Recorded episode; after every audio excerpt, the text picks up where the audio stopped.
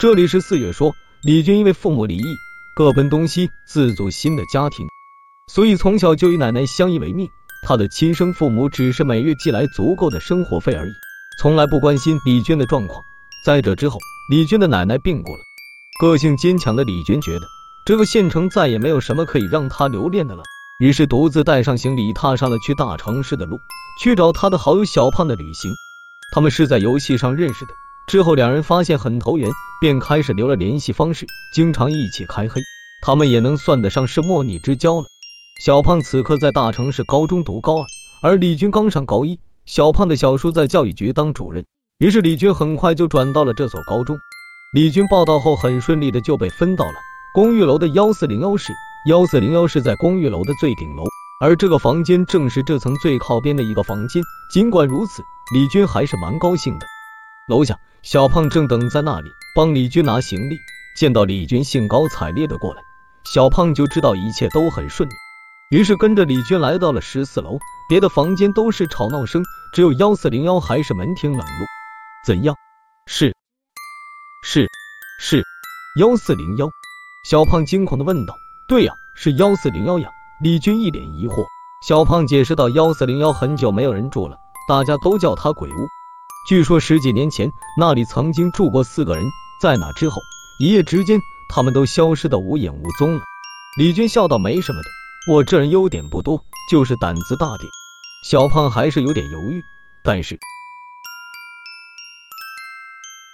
没什么但是的，帮我搬东西吧。李军拍着小胖的肩膀说道。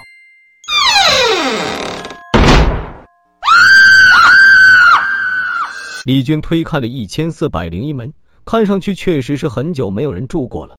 房间里到处都铺着一层厚厚的灰尘，狼藉一片。小胖虽然还是有点不放心，但是看到李军如此坚持，也不好说什么，只能陪陪他收拾屋子。过了一会，好不容易一间尘土飞扬的房间变得干净整洁了。小胖躺在床上休息了一会儿就回家了，只有李军一个人待在房间里。此刻的他觉得很累，于是决定在一号床上休息一下。李军还没熟睡，便听到有缓慢的脚步声徐徐飘过了来，之后房间的门被推开了。李军立刻坐了起来，本能的向门口看了一眼，可是没有人，只有门莫名其妙的开着，也许是风吹开的吧。李军走过去想关上门，却意外的发现地板上有几滴红色的液体，明明地板被李军和小胖擦得一尘不染的。李军一边纳闷，一边准备转身回床上拿布，就在他回头的一刹间。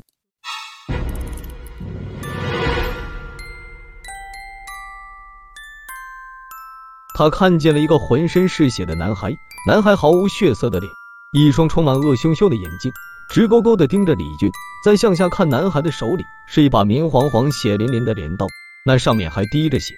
李军想逃，但是全身像是被下了咒一般，动弹不得。只听见男孩喊道：“下来陪我！”一面举起镰刀向李军冲了过来。李军猛地惊醒过来，原来是一场梦，但是这个梦却是这么的真实。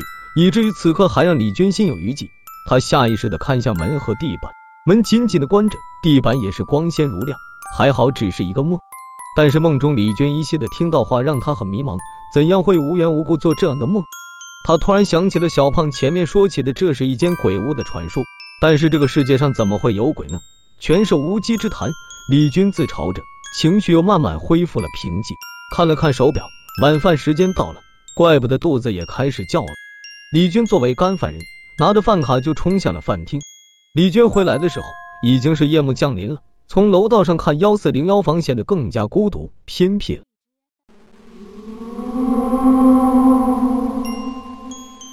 楼道灯的忽明忽暗，李军打开手机，走在这片黑暗中，深一脚浅一脚的进入了幺四零幺房。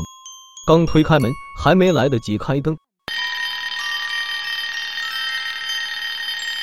电话就响了起来，把一向胆子很大的李军吓得倒吸了一口气。他打开灯，接通了电话，是小胖打来的。我真的很不放心你啊，想提醒你一下。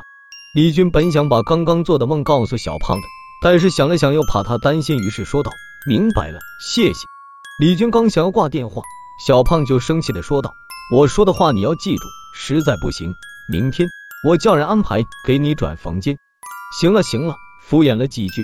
李军就挂断电话，伸了一个懒腰，坐在床上开始了对新生活的幻想。忽然，